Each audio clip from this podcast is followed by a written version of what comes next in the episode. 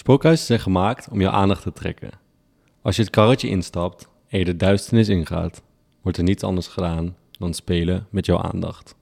Hey, dit is Arnoud en dit is A Drop of Ink.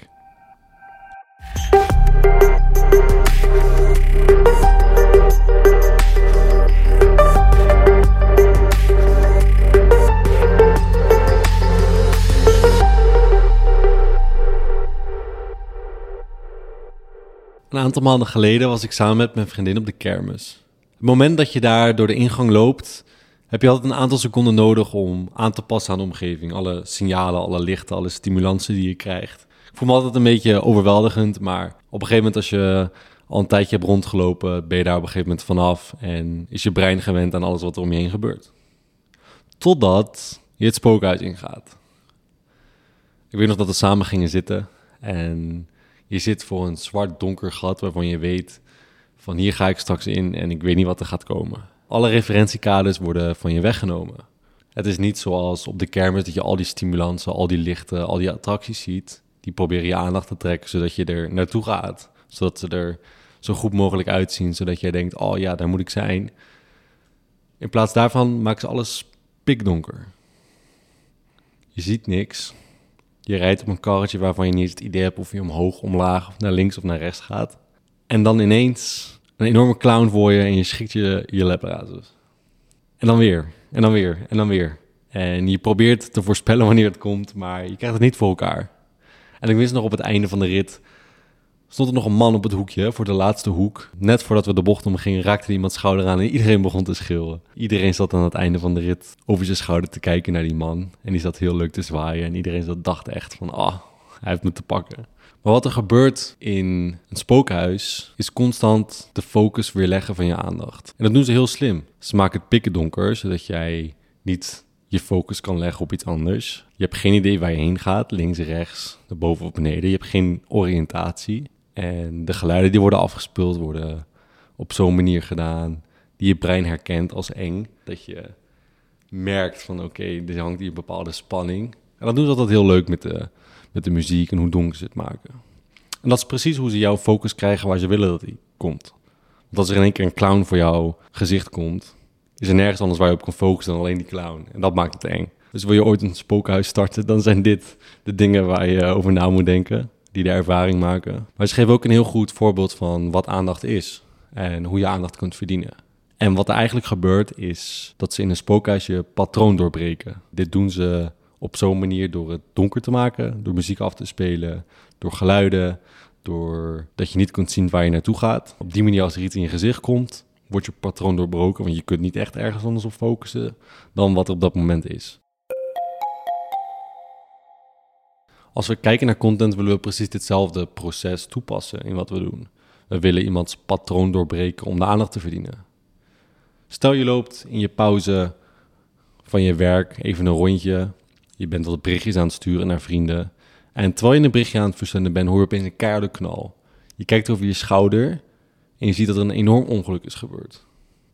En je ging van je telefoon, van het versturen van een bericht, door middel van het geluid wat je hoorde, opzij kijken om te zien of je in gevaar was of niet. En dat brak je patroon. Je was dus eerst een bericht aan het sturen, totdat je een geluid hoorde. En toen ging je aandacht van je telefoon naar het ongeluk wat er toen op dat moment gebeurde. En dat is het principe van aandacht verdienen. Als we kijken naar social media is het een hele andere omgeving. In een spookhuis kun je natuurlijk de omgeving bepalen. Wat ze doen is ze halen alle referentiekaders weg, om er zo voor te zorgen dat wat in beeld komt, dat je daarop focust en dat het dat je bang maakt. Dat is het doel. Maar als wij content maken op social media platformen, dan zijn we niet in controle van de omgeving. En zien we dat iedereen probeert aandacht te verdienen. En iedereen het hardst probeert te schreeuwen. En van alles probeert om maar jouw aandacht te grijpen. Dus om daar iemands patroon te doorbreken, is geheel anders dan als we in een spookhuis zitten. Er zijn drie dingen die altijd een rol spelen, waardoor we de aandacht van iemand kunnen verdienen. En nummer één is altijd relevantie. Stel, jij houdt van tennis spelen en in het weekend ga je altijd met je vrienden een rondje tennissen. Je wordt steeds beter en beter, maar je wil ook steeds meer leren. Dus je volgt een aantal mensen op social media om je beter in te worden. En dan kom je opeens mij tegen. Ik als professioneel tennisspeler, zogenaamd natuurlijk, maak content over tennisstrategieën en hoe jij beter kunt tennissen. Als ik in mijn titel beschrijf nieuwe strategieën voor tennisspelers, zal ik waarschijnlijk jouw aandacht verdienen. Waarom? Omdat jouw brein het signaal pikt van, hé, hey, ik zie tennis, ik hou van tennis. Wat is dit? Onze aandacht gaat heen en we kijken, oh, dit is relevant voor mij, dit wil ik leren. Dat is het eerste punt. Het eerste referentiekader is dat we, als we iets willen maken voor een ander, dat we moeten laten zien van, hé, hey, dit is voor jou, dit is speciaal voor jou. Nummer twee is het gebruik van tekst en woorden. Er zijn verschillende soorten manieren hoe je een titel kunt opbouwen. En er zijn altijd drie manieren die we het meest voorbij zien komen. Eén is door letterlijk te vertellen wat erin zit. Stel, jij wilt beter worden in de bal raken op precies de juiste plek. Stel dat ik dan een post maak over, dit zijn drie manieren hoe jij beter de bal kunt raken. Of dit zijn drie strategieën hoe je beter de bal kunt sturen. Dan zal dat waarschijnlijk voor jou enorm interessant zijn en dan zal je verder lezen. Een andere manier is om twee dingen aan elkaar te koppelen die normaal gesproken niet bij elkaar horen. Ik gebruik ook vaak de analogie van de paarse koe. Dit gebruikt precies dit concept. Het zijn twee dingen die we normaal gesproken niet zien, waardoor iemand denkt, huh, wat gebeurt hier? En op deze manier wordt aandacht gecreëerd en vraagt iemand zich af van, wat bedoel je, een paarse koe? Dat bestaat toch helemaal niet? En niemand wil weten wat er gebeurt. En het derde zijn powerwoorden. Dit zijn ook wel bijvoeglijk naamwoorden die de nieuwsgierigheid groter maken en die de betekenis van een woord groter maken. Ik zou bijvoorbeeld een post kunnen maken, drie manieren om beter te worden in tennissen. Of ik zou kunnen zeggen, drie extreem slimme manieren om beter te worden in tennis. Welke zou sneller je aandacht trekken? Het klinkt misschien een beetje slijmerig of overdreven, maar onbewust zullen veel meer mensen voor zo'n titel kiezen dan zonder deze woorden. En dit zien we ook heel veel in het nieuws voorbij komen, dat bepaalde woorden worden gebruikt om iets groter te maken. Ze gebruiken daar ook wel de term, if it bleeds, it leads.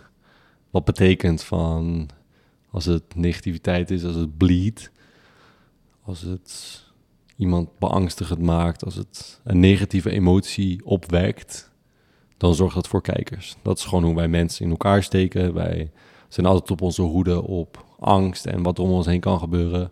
Dus op het moment dat er wordt gesproken over zulke onderwerpen en deze emoties worden opgewekt, dan kijken de meeste mensen altijd direct. Powerwoorden kunnen dus een enorm grote invloed hebben op hoe wij dingen ontvangen, of we dit nou bewust of onbewust doorhebben, ja of nee. En hetzelfde wat we kunnen doen met tekst, dus de dingen die ik net heb benoemd, kunnen we ook doen met afbeeldingen.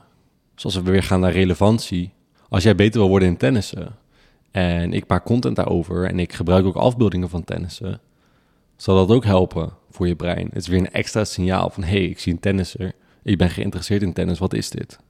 Dus relevantie ook in afbeeldingen en in beeld, dus dit kan ook een video zijn, wat je ook gebruikt, helpt ervoor om iemand anders makkelijker te laten kiezen. Twee, een stukje nieuwsgierigheid opwekken. Dat kunnen we natuurlijk ook doen met video. Ik zag laatst een hele toffe video voorbij komen van een gast die stond onder een waterval. En die was daar uh, als D J een plaat aan het draaien, onder een waterval. Dus je ziet die video dan voorbij komen en je denkt, huh, hoe gaan die twee bij elkaar? En de aandacht is getrokken omdat het beeld en de plek niet logisch is. Dus je voegt twee dingen samen die niet logisch zijn in dit geval. En we zien ook dat kranten hier gebruik van maken. Vooral op de voorpagina zien we de grote titel, maar ook de afbeelding. Waarom doen ze niet alleen een titel of alleen een afbeelding? Het komt omdat ze samen sterker werken. Samen geven ze nog meer signalen aan het brein. En als je kijkt naar kranten, kunnen daar heel veel van leren. Van hoe ze titels schrijven, als ze het dan maar niet zo negatief doen. Maar ook hoe ze afbeeldingen gebruiken. Ook de afbeelding zelf wekt altijd een bepaalde emotie op, die er samen voor zorgt dat er spanning wordt gecreëerd, waardoor je verder wil lezen. Samengevat, we willen dus een patroon doorbreken, oftewel een pattern interrupt, ze noemen ze dat ook wel in de marketing, om zo iemands aandacht te verdienen. En dat kunnen ze op de manieren die ik net benoemde. Door relevantie, door de opmaak van titels en het gebruik van beeld. En dan komen we bij de verschillende signalen die je kunt krijgen. Als je in het spookhuis zit, wordt juist alle referenties weggenomen. Je ziet niks, het is pikken donker. En wat gebeurt er dan als het super donker is? Onze oren en de beweging, dat wordt meer gevoelig. Dus de geluiden die ze afspelen, de enge muziek, de harde geluiden die je hoort als ze je laten schrikken, zorgen ervoor dat de ervaring nog groter wordt, omdat je brein geen referentie heeft.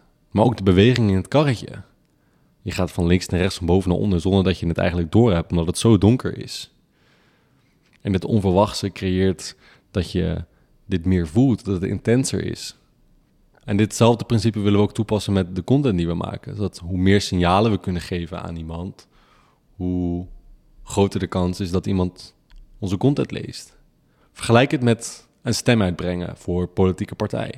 Hoe meer stemmen je uitgeeft, hoe hoogstwaarschijnlijker de kans dat die partij wint. Hetzelfde werkt met de content die we maken. Hoe meer signalen, hoe meer interrupties we kunnen maken, hoe meer we een ander kunnen aanspreken, hoe sneller die persoon overgaat tot actie. En vooral in video's zien we dit gebeuren. Denk aan de bioscoop waar je naartoe gaat. We hebben nu vier D X, ik weet niet of je het wel eens hebt gedaan. Ik heb het één keer gedaan, maar het was super tof. Maar wat ze doen is, ze vergroten eigenlijk de aantal signalen wat je oppikt. Ze maken gebruik van beweging. Je krijgt opeens geluid, ook achter je. Je krijgt te maken met trillingen. Dus je voelt nu ook dingen.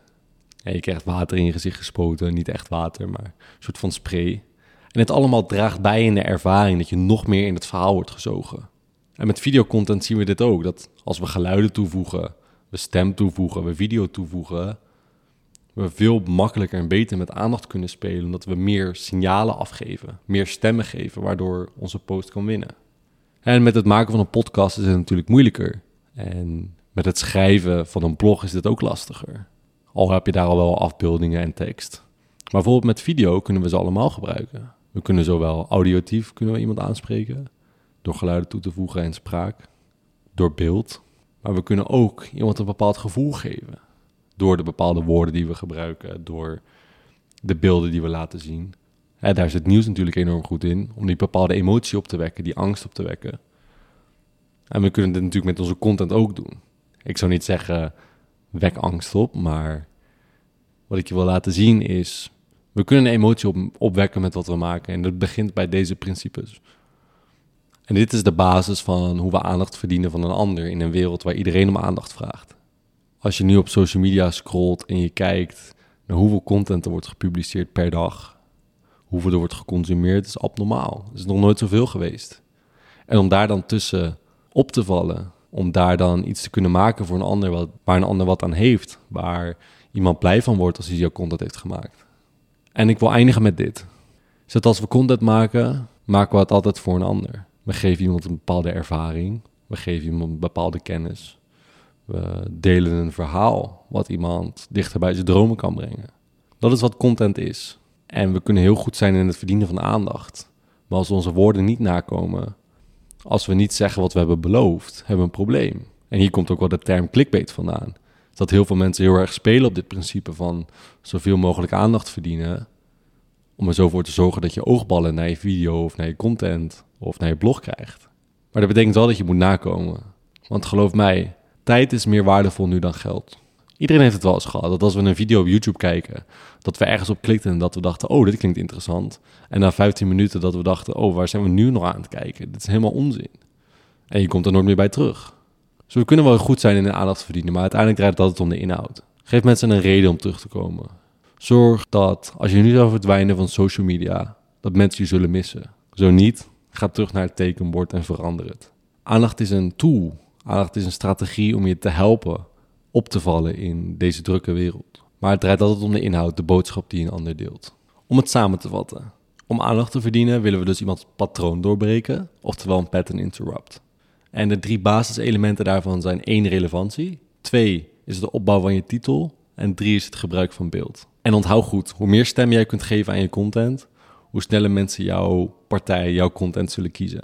Bedankt voor het luisteren naar deze eerste aflevering van de podcast A Drop of Ink. Ik hoop dat je er wat aan hebt gehad, maar bovenal dat je er wat mee gaat doen.